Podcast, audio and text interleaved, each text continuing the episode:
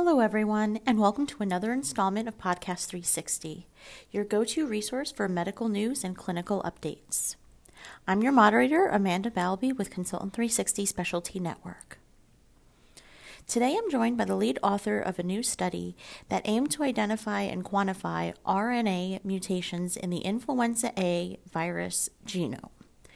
She is Dr. Laura Frabis, an associate professor in the Department of Materials Science and Engineering at Rutgers University in Piscataway, New Jersey. Thank you so much for joining me today, Dr. Fabrice. Let's dive into your study.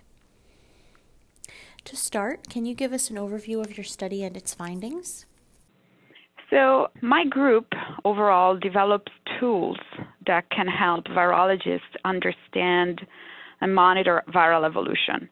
So our interest was to find a method that could look at individual cells infected by influenza A and understand what parameters, what characteristics, what tra- phenotypical traits of these cells could affect the replication of the virus.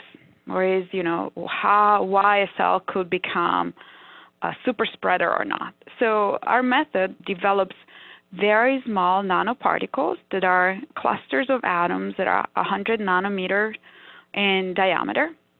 These particles are made of gold, and we coat them so that they efficiently penetrate inside cells and they navigate the cytosol where the virus is also present.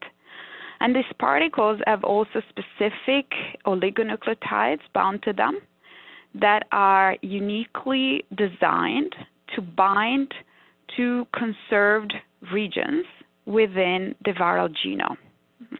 So the influenza A virus has eight segments, and each segment has two wings at the side of the segment that are highly conserved, even though the virus is known to highly mutate. So our particle binds very tightly those conserved regions and releases a, a signal upon binding of this oligonucleotide, this RNA. And so we monitor the presence, the intensity of the signal, and we try to localize it within the cell. So basically, what we have observed in our study is that our particles are extremely selective toward the virus as if you know if we introduce in the cell another viral genome, either a non-specific viral genome, or if we uh, design um, the particle for one segment and we introduce or express another segment within the cell, the signal doesn't appear. And not only the intensity varies with or without the presence of the viral genome, but it also changes if there are mutations within this specific sequence. So while right now we are not targeting mutations because it's a little bit premature at this stage, in the future we expect that these particles could indicate also how fast the virus mutates within a cell. Wow, that's great. So, how might these findings translate to clinical practice and impact how viruses might be managed in the future? Currently, this study was framed within a large federally funded program that aims at understanding how RNA viruses mutate. And the goal is to uh, have an understanding of how vaccines in the future could be designed. The question will be can we design a vaccine for which we don't have to wait for the virus to appear, to understand its genome, to understand its immunological effect, but evolves with the virus as the virus replicates within the body among people and within an entire population.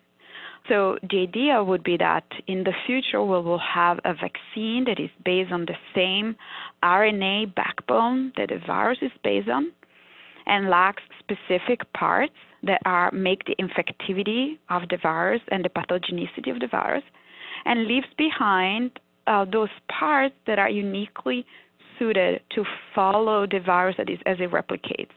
And in particular, introducing some segments into this virus that will starve the virus to death. Because the viruses are known to need proteins to create the capsid so that they can leave the host cell and replicate outside.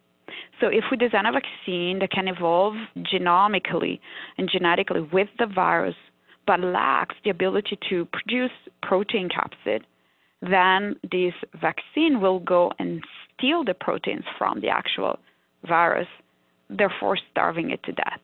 So the idea of this study, our study, looks at the single cells to understand at the single cell level what are the features of each of them that lead the virus to evolve in a specific way so that in turn we can design a priori vaccine that will evolve the same way. Another interesting development of what we have been doing will be to develop in a similar way diagnostic tools so that we don't need PCR amplification, we don't need uh, pre-treatment of the you know specimens of biofluid coming from the patient, but we can just use these particles, which have high amplification power and high sensitivity, to find the presence of the virus very readily within like 15, 10, 15 minutes. So these are the goals that are ahead of us in our future. That's interesting. So, what are the next steps in following through on those goals and influencing vaccine creation? So, in the future, there's obviously my work is at this stage very fundamental, it's not clinical, but we, my group collaborates closely with virologists, not only in the US but around the world, looking at influenza as regards my specific work, but uh, many other RNA viruses. And there is a lot of effort in understanding how to move forward. Specifically, as it concerns my project, our next step will be to further test these particles in their ability to identify the viruses not only in cells but also in tissues of the upper respiratory tract system that is the most susceptible to the influenza A virus to understand whether vaccines designed following this approach are effectively going where the virus is. And as a consequence, we will first carry out these studies in ex vivo, that is, with tissues extracted from the animals. And then eventually, we expect to look at them in vivo by using very tiny endoscopes going into their nostrils, into their upper respiratory tract system. Another aspect that we're trying to, to target on is the possibility to really use these tools for very rapid sorting of cells that have or don't or not uh, viruses in themselves so that you know we can flow like you know with a flow cytometer many many many cells under microscope and then only analyze those that have a uh, over a certain threshold of viral particles with them for instance, as I was saying before, what we are interested in is the phenomenon of the super spreaders. Super spreaders are either people or cells that have the ability to develop many viruses and produce many viruses and infect many people from only themselves. And so these are very tricky individuals or cells need to really be understood, not only to understand why they do that, but also to design preventive measures to stop them or to really address this this phenomenon. Great. So, what else should healthcare providers know about your study or your research in general? So nowadays there is a lot of effort in uh, in using nanomaterials to improve the way we diagnose diseases. While the approaches have not become a, you know daily methods, uh, I believe I've been working in this field for 15 years, uh, not only in viruses but also in prostate cancer. And there is net advantage that is brought about by the use of these nanoparticles. As, as I was saying before, they allow us to eliminate the need for pre-amplification steps when we have very minute amounts of biomarkers, whether they are protein biomarkers or they're genetic biomarkers.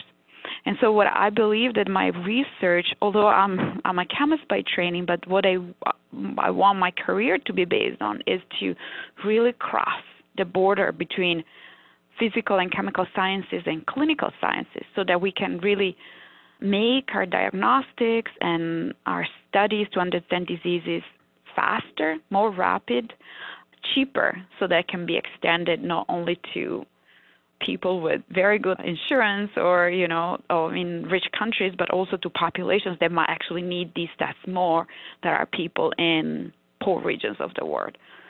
So yeah so this is the goal using nanomaterials to improve the detection of viruses the detection of uh, non-communicable diseases such as cancer and make this rapid and low cost. You know because of the intrinsic ability of our nanoparticles to be prepared as, uh, you know, we can see them as Lego blocks. We can, you know, match the blocks depending on what we want to build. Our particles work the same way. While we have the core of the particle be the same way, we can change all the molecules that that are bound to their surface so they target different viruses. So, you know, any RNA virus for which we need to understand evolution response, we can target with our nanoparticle. That means, you know, influenza A, but also HIV or Ebola or all these, you know, high risk, poorly managed RNA virus that evolve very, very rapidly. Great. Thank you again so much for speaking with me today and answering my questions. Thank you very much, Amanda. Uh, it was great talking to you, and hopefully there'll be something that I've said that you know be interested interesting to our audience.